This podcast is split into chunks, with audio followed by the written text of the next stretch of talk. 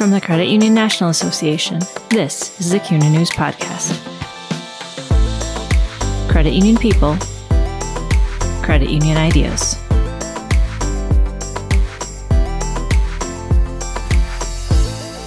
While the CUNA Governmental Affairs Conference is ostensibly an advocacy event, it's really much more than that. Everyone who attends the conference has a unique story to share, an idea or an ideal that fuels their individual passion for the people helping people concept of financial services. I'm Ron Joseph, senior editor with CUNA News. In this episode of the CUNA News podcast, we share a collection of the voices from the 2022 CUNA Governmental Affairs Conference.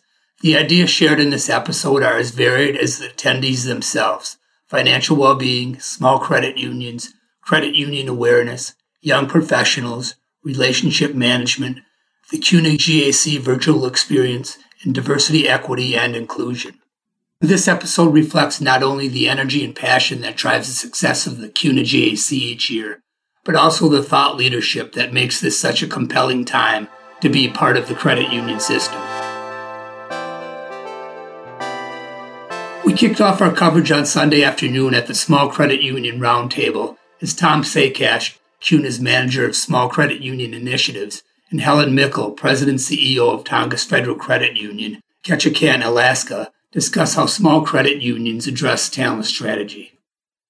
Welcome back to the GAC. What are you doing here today at the Small Credit Union Roundtable?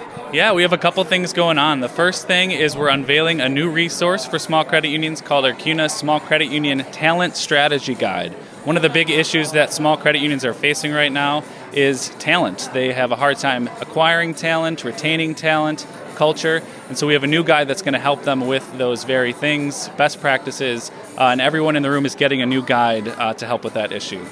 The other thing is we're going to do some panel discussions around talent and some table discussions around best practices for lending, generating income, membership growth, all the major issues facing small credit unions today. What were some of the best practices in the guide that small credit unions can follow? Yeah, I would say the one that I would highlight is that small credit unions have a very unique value proposition and that they make a direct impact on their members and their communities that can be felt by everybody in the organization. So if you're trying to hire somebody, make that front and center. Make that the first thing you say to a potential candidate to work for your credit union that you are going to help people from day one. And that's something that no other institution or organization can really meet or match. Why is talent acquisition and retention uh, seem to be a bigger issue for smaller credit unions? Yeah, it definitely comes down to resources uh, and compensation. Those are always the most important things that employees are looking for. And at the end of the day, smaller credit unions, they just don't have those things like other larger financial institutions might have. Uh, and so that's really where you have to get creative in how you position yourself as a credit union. We might not be able to pay what everyone else can pay, but you're going to make a direct impact on your community and on these members. And there's a lot to be said about that for sure. I'm Helen Mickle. I'm with Tongass Federal Credit Union in Ketchikan, Alaska. We're a $133 million credit union, and we have five branches and four community microsites in Southeast. So the small towns and communities of Southeast Alaska are not connected by a road system. And finding talent in tiny communities as small as 500 people can be very difficult for us. We are located, our main office is in Ketchikan, which is about 14,000 people. Mostly we try to grow from within, but I have had some good luck going out to recruiters. Some recruiters have helped me get some of our top talent in. We've looked on LinkedIn, we use Indeed, we advertise locally and throughout the state.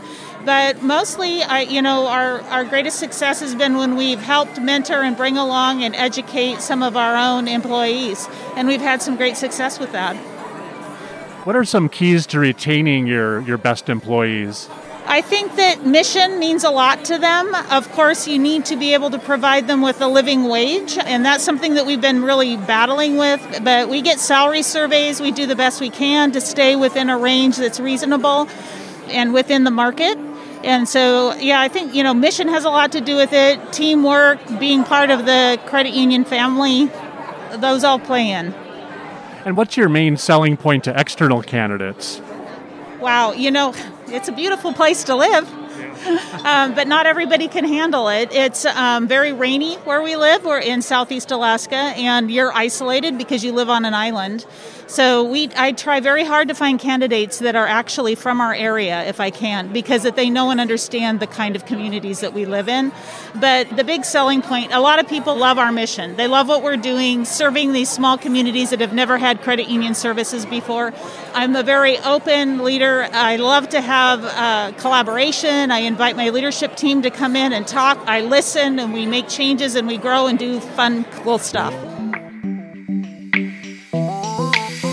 Next, two participants in the GAC Crashers program, Amanius Haley, IT Business Systems Analyst, BECU Tukwila, Washington, and Emily Polanco Barahona, Vendor Manager, State Employees Credit Union, Raleigh, North Carolina, talk about the next generation of leaders in the credit union movement.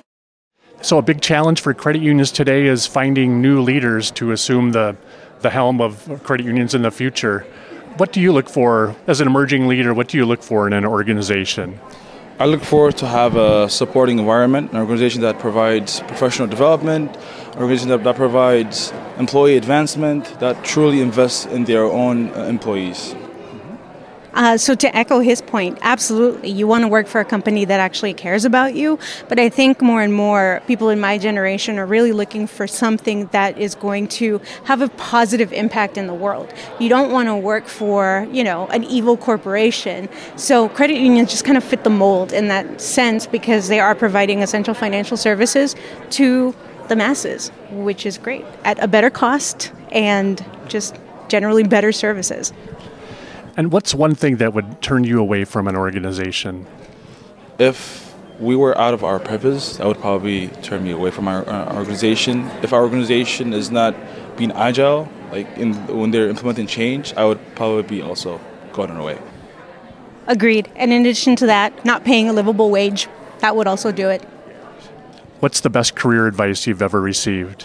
I think the best career advice I received was from my mentor, Russ Mann. He's the CEO of WineBit. He said, live a purposeful life and work in a purposeful environment.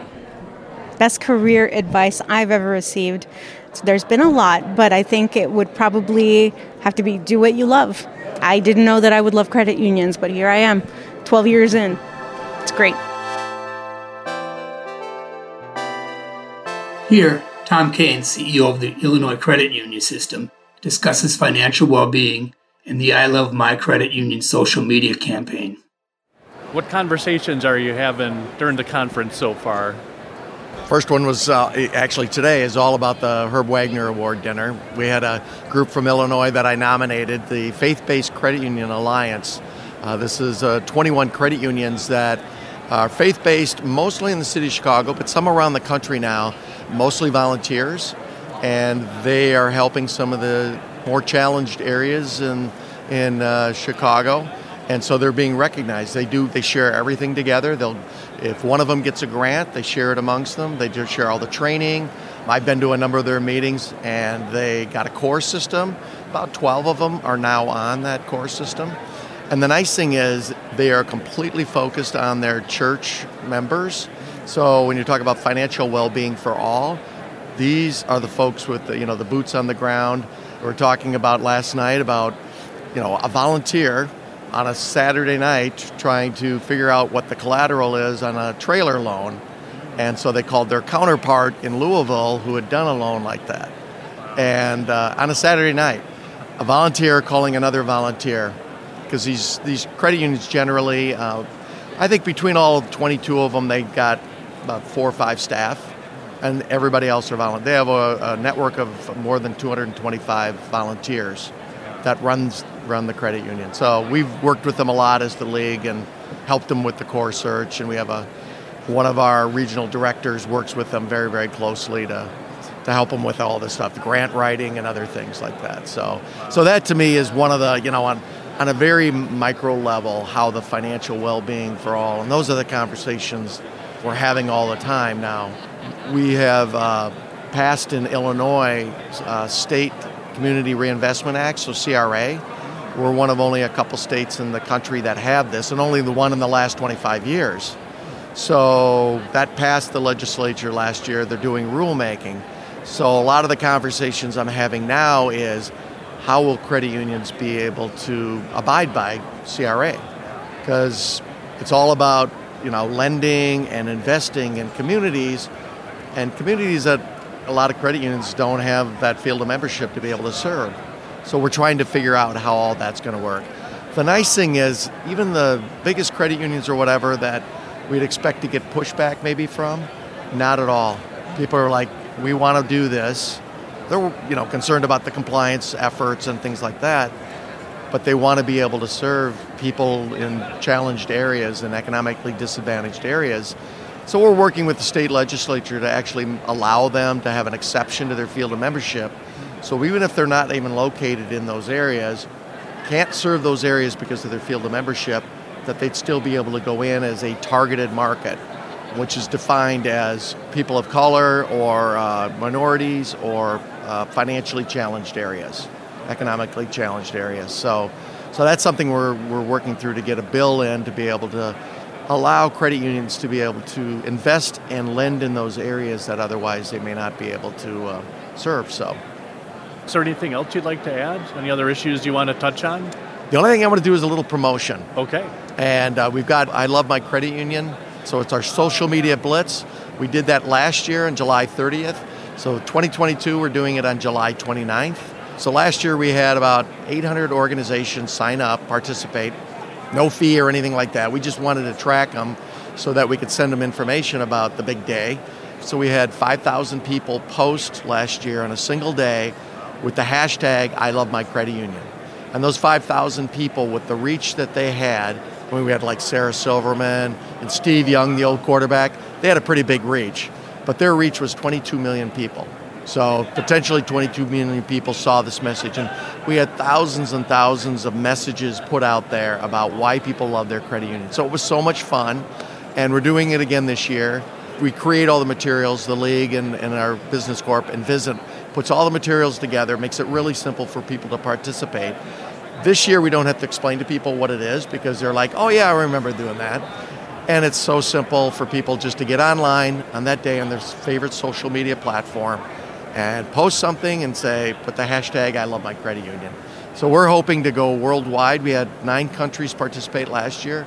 So we're hoping that we have hundreds of thousands of people get on and that their reach is hundreds of millions of people or billions. So that's amazing. That's a quite a reach. That's yeah, it was really it was really cool. I mean, people really got excited by it, and uh, like I said last year, I was just trying to explain. I spent a lot of time talking to the leagues, talking to credit unions, other partners. We you know used the exhibitor list here. CUNA was kind enough to share the exhibitor list. Had a bunch of exhibitors and vendors jump in, but it was a lot of explaining like, what is this and why are we doing it? and then people saw the results. And so this year, it's an easy explanation. Now we're trying to just expand our reach. So that'll be fun. Looking forward to that. So, what did Sarah Silverman and Steve Young have to say about credit unions? Sarah Silverman was characteristically blunt. uh, she she just said, you know, why give money to, to big banks that just turn around and you know whatever they're going to do, give it back to their shareholders or whatever. Go with a credit union. And Steve Young is the spokesperson for Children's Miracle Network. So one of the things we did to incent leagues to sign up is our business corporation Envisant did a $25,000 drawing, random drawing of all the leagues that participated. So the Hawaii League got the drawing, and then we donated $25,000 to the Children's Miracle Network hospital that's in Honolulu. I tried to figure out how I could deliver the check in person, but that seemed to be a little uh, that, a yeah, little overboard. So yeah. So, but anyway, that was pretty cool. So we're going to do that again this year. Uh, we got that incentive, and then we're doing another incentive uh, with credit unions that tell their stories because we want to have some good stories. Because sometimes you get credit unions like we don't have time to think of anything, so we want people to post some of those stories. So we're going to do ten thousand dollar donations to the charity of their choice to be able to get people to post not even a story, but what's their plan for celebrating this day. So again, there's no fee. There's no. We don't sell an email list to anybody or anything like that. We're just trying to do something fun, something positive for that day, and the world needs that now. Our next guest, Samira Salem, CUNA's Vice President of Diversity, Equity, and Inclusion, explains how DEI elevates the credit union value proposition. CUNA published an issues brief on diversity, equity, and inclusion. Can you tell me a little bit about that? Yeah. So CUNA will be releasing this right after GAC, but I will give you a little bit of the headlines here. So we're we're able to add a question to our annual member survey in both in 2019 and 2021. And so what this issue brief focuses on are the results, the findings from this particular question. And this question focused on diversity, equity, and inclusion and where credit unions are on their journey. And what we learned was that in 2021, 60% of all credit unions are on the DEI journey.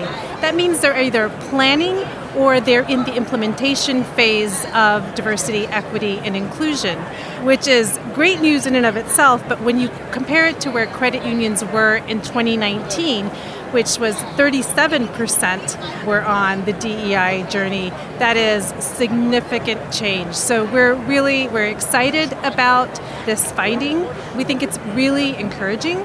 You know, it tells us what we've all been feeling. Uh, folks that are working on diversity, equity, inclusion have been feeling that things have been shifting, but there is, more intentionality about the work when it comes to credit unions. And credit unions get that this is about certainly their bottom line, margin, but also about mission. It's about the long term sustainability and survival of credit unions, and it's the right thing to do. So we're seeing that in the numbers. That's great news. What do you think is behind this increase? We know that this is in credit unions' DNA diversity, equity, and inclusion. And what's happened is that credit unions I believe, have just been more intentional about this work, about calling a spade a spade and building this into their strategy, understanding that by building it into the strategy, by identifying goals and metrics and beginning to measure those, you actually do see the needle move on this work. And so I think we've started to see that. That message has come out. And also, I do believe that there has just been so many partners in the movement that have been talking about the importance of this work, and that credit unions are getting it. And they are really showing um, what it takes to fully live their mission. What's a good starting point for a credit union that wants to improve its diversity, equity, and inclusion efforts? Again, another really great question. And it starts with understanding why.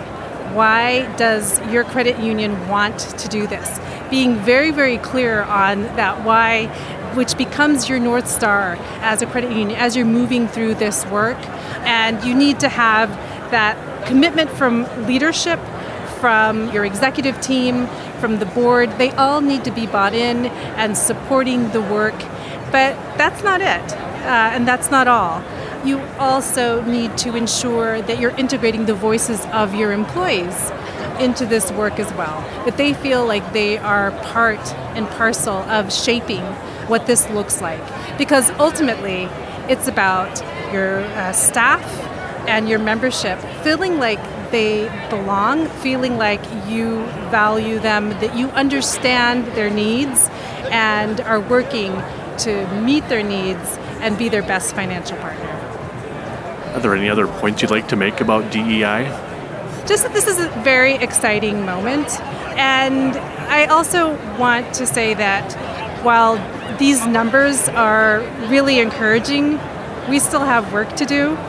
And what these numbers tell us is that there has been movement. But ultimately, what DEI is about is making a difference when it comes to financial well being for all and really focused in on that for all part ensuring that marginalized and underserved communities have access to good, affordable, safe financial services, have access to credit that serves their needs. So it's important to make the connection and to understand that while these numbers are important, they're not the end in and of themselves. It's about moving the needle ultimately on financial well being for all and advancing our communities this is what credit unions do best. Here, Tim Anderson, President CEO, United States Senate Federal Credit Union, Alexandria, Virginia, discusses how his credit union improves members' financial well being. So, Tim, thanks for joining us today. Can you uh, tell me about your credit union and what you do there? Yes, yes, thank you, and thank you for having me. I'm Timothy Anderson. I'm the president and CEO at the United States Senate Federal Credit Union. We're headquartered right here in Alexandria, Virginia. The credit union has just uh, been really growing over the last 87 years. We've been in existence since 1935. Right now, we're at uh, just hovering over 1.2 billion in assets. We focus on the one thing that just you know, we tell our people we can never forget and that we're here for our members, and that's our focus. What are some things that you do to uh, ensure members' financial well being? Yeah, and especially during this time with COVID, right? During the last couple of years, we've had a real focus on on two things: taking care of our employees, making sure that they're safe and their health is taken care of, and obviously our members. That's been our, our focus. Understanding that COVID has kind of made things where we're doing business like we've never done it before. Things are different. I don't know that we'll ever go back to the way things were. So we understand that our members have many unique requirements. So digital has been our focus with our IT department really delivering on digital services has been the focus of the organization. Understanding that members have choices, and if we don't do it, someone else will maybe that's one positive that came out of the pandemic is the kind of the increased focus on digital and, and being able to serve members in new and different ways. Yeah, and the thing is too, we understand that branches are still, you know, our members are still asking to have branches, but what do those branches look like? Whether they be a site with an ITM, with the kiosk. So those things that we're rethinking how to deliver, and those delivery channels are really important during this time. And you know, GAC is very focused on advocacy, and I'm, it makes me wonder with, with your field of membership, is that part of your normal routine, uh, serving senators and Senate employees? And yeah, yeah, and, and it is. And again, since 1935, we've been serving the Senate community, but not just the Senate community. That's obviously our, our main seg. That's our focus. But we also serve members across the country. And so anyone can become a member at the United States Senate Federal Credit Union, not just the Senate community. But that's certainly our focus. Uh, that's who we are. And what issues will you raise with lawmakers when you go to Capitol Hill for your Hill visits? It's just so important, right? And I'm so glad. Uh, I, I, know Jim Nussle here at CUNA was was asking lawmakers to kind of open back up and let us come in person. And so, just talking about those things to keep us competitive clearly the fintech environment. I think credit unions need to take advantage more of those opportunities. So I believe with all things being how you deliver to your members, I think the fintech environment, uh, talking to Congress and talking to our lawmakers about just making sure that we have a competitive playing field. And for your credit union, what do you see as your biggest opportunity this year, and what's your biggest challenge this year?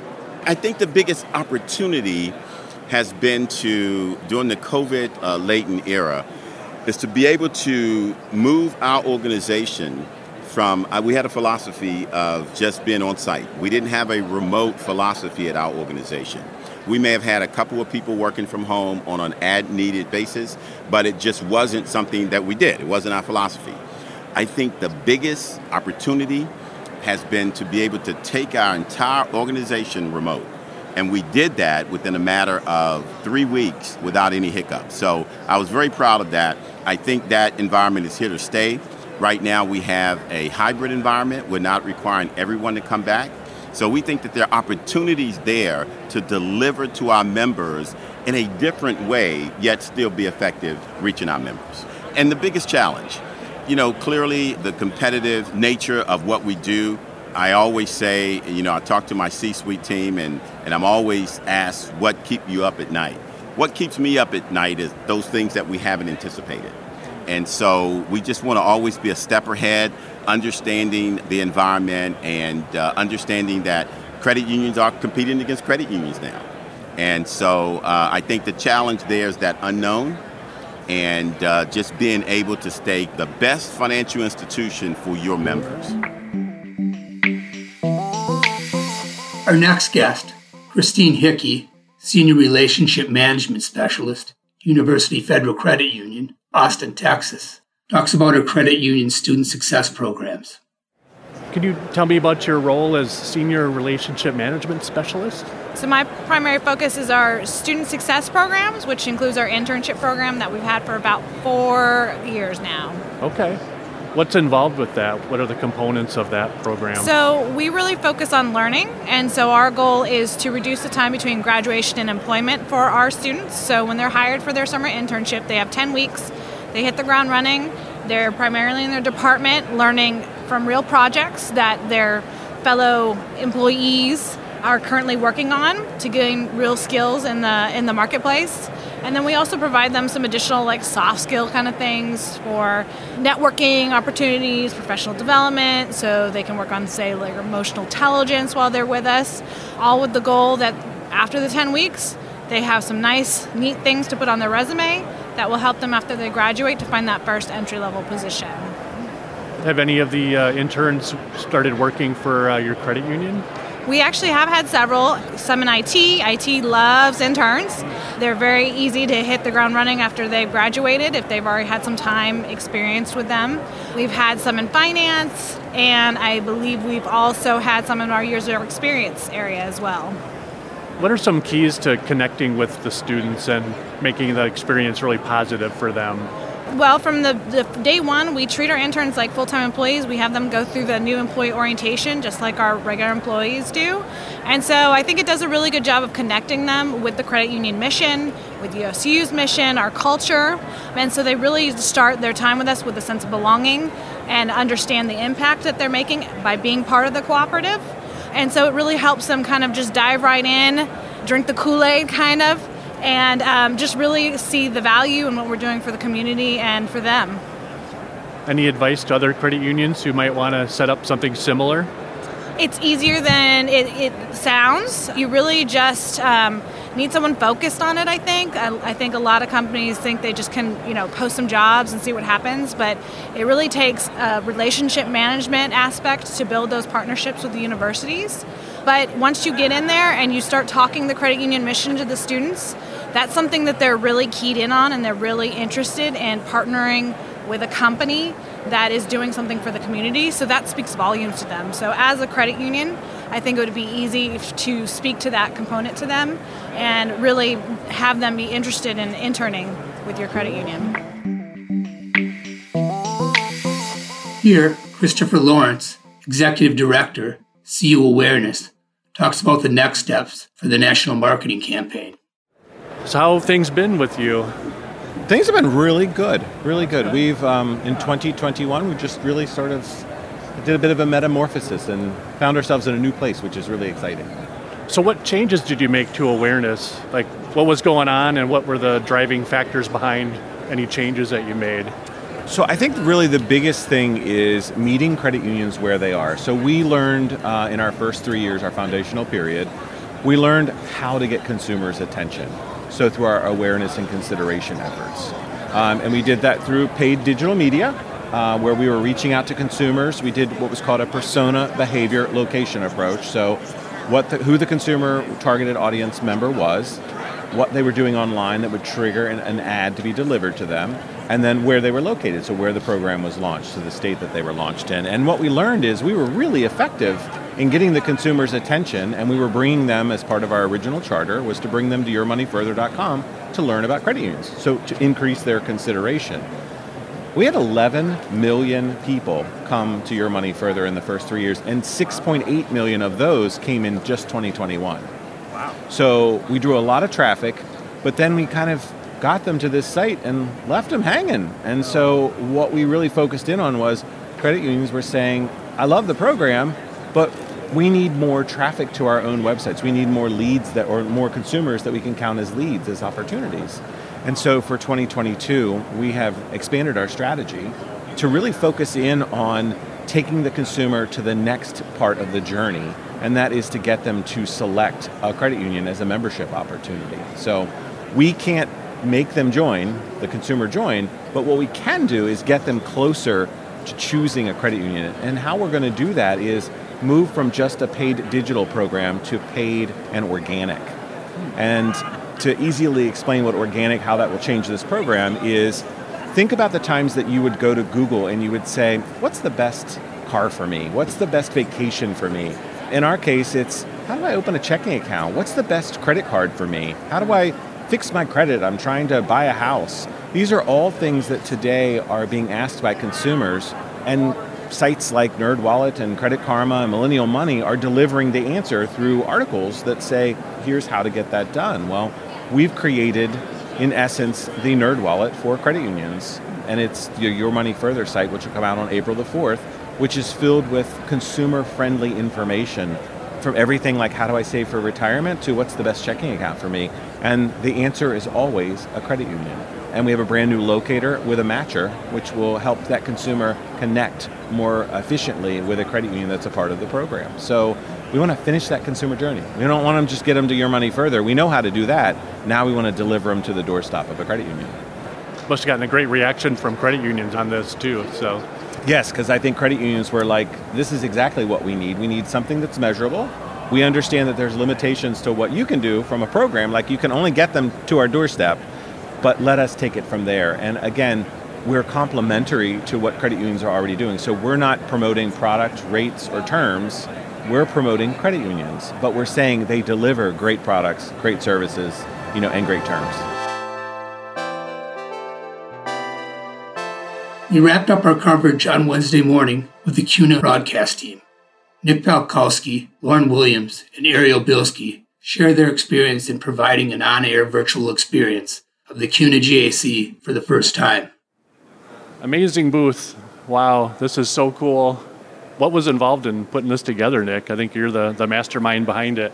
Uh, yeah, sure. Um, so this was definitely a big process of you know from designing everything. Uh, it was a huge team effort from branding, marketing, figuring out exactly what the space would look like, but then just logistics of the online platform. Like we've you know had a lot of experience in virtual this last year, so taking that, still building out all those pieces, but thinking how can we best showcase what's going on here at GAC and give people a taste for the in-person elements. So it's planning the schedule, who to bring in to interview to make it feel like you're there and you're getting something special as a virtual attendee. Tell me about some of the interesting conversations you had during the show we had so many interesting conversations. I feel like I learned so much more about CUNA, leagues, credit unions than I ever had before, just by the interviews, just by the conversations. It's always cool to talk to Jim. Uh, we kicked that off, and I just think he's just so humble for a president CEO, such a great leader. Um, and he was excited to be here with us, and we thought we'd be more excited to be here with him. I was sharing earlier, one of my favorites was just to learn about the small credit union and the small credit union initiative, talking with Tom and Amy Broderson um, out of Nebraska, and just learning about that CUNA system and like that credit union system, that grit, like that all the stuff that we talk about year round. Because I work in comms, we message it all the time, so it's just different to really hear and see that we live by the words that we speak. So that's some of my favorites. But Ariel, what about you? We were talking about this earlier, it's really hard to pick just one, but I think some of my favorite conversations were around the young professionals because obviously they are, you know, they are our up and coming rising stars. And we really talked about everything from how they can help um, battle our war on talent to just kind of some of the exciting things that they have that they're working on, the things that they have coming up. And um, one of my favorites that I also shared was just getting to talk to Courtney Angeli from the Cooperative Trust mm. um, because, you know, we have a personal connection from when I was one of the crash mentors, and that was just a great conversation. She brought one of her crashers in who was just so well spoken, and you can tell that um, she, amongst some of the others, I'm sure, are going to be great leaders someday in the industry. Who else did you talk to? Did you talk to any of the speakers, the keynoters at all? Yeah, I'm going to pass that back to Lauren because okay. she was super lucky on that respect. yeah, I did get to talk to pretty much all the keynoters, which was really cool. Mm. Kevin Carroll, Mick Ebeling, um, Amy Cuddy. I have to say it was really cool to meet Kevin because he was at our virtual show last year. Um, and he's just so lively, so personable, and just so willing to just, you know, kind of answer any question that I have for him. And he was super excited to go backstage and, you know, he brought his red ball as a prop and just to keep talking about that. And, you know, Amy Cuddy, I think she also gave me just some really good advice. I think she, in her interview, hopefully, like people will see it. really thoughtful, I think, in everything that she says and that she does. And then Mick is just like really cool, inspiring. I used to live in LA, so he's so LA, you know, so cool, like really um, creative, right? And using that creative um, drive to do all the stuff that he does. So I really enjoyed talking to each and every one of the speakers. It was, you know, great to get that FaceTime. And we talked to Antonio. Yeah. Oh, nice. Yeah. Yeah, go ahead. Yeah, no, yeah. Um, Antonio, we, we didn't even have him on the schedule, and I think he just kept walking by, waiting for us to invite him in. So he, he lobbied his way into getting a seat, and I think it was probably one of the um, most heartfelt and emotional conversations, and hopefully everyone in our audience gets to see that. And if they weren't watching at that time, of course, everything is on demand. So it was just a great conversation, and we were really feeling it. We were really emotional, so it was just it was a great conversation. Well, honestly, for me, I think the favorite part of this whole thing was just kind of seeing it all come together and actually happen with all the planning and everything that went into it. And then kind of that fact, like you were mentioning with Antonio, but like just seeing more and more people kind of notice what was going on and then like start asking questions, wanting to be a part of it, like seeing how they can get involved. Like that part was really cool for me. And I think we pulled off a really great event, so I was super happy with it. Yeah. And it's kind of the cool thing about GAC is just the random people that you meet. Even if you talk to them for 30 seconds, you might take away something that you know you never thought of before. And just even these short conversations are so great and they and impactful too. So, which is kind of cool. So, is there anything else you'd like to add? I guess I'm just feeling very grateful and blessed that CUNA gave us this opportunity and not just us, but the virtual attendees at home. We had so many great comments in the chat, people that were thankful that we were able to give them this opportunity because, you know, we're not out of this pandemic yet, and not everybody either felt safe to travel, but there's also so many people at their credit unions that don't just they don't get the opportunity to come to GAC. So we were able to give them a taste of GAC, and I think that they were very grateful for that. Thanks for listening to the CUNA News Podcast. Subscribe to the show on Apple Podcasts, Spotify, Google Podcasts, and Stitcher Radio.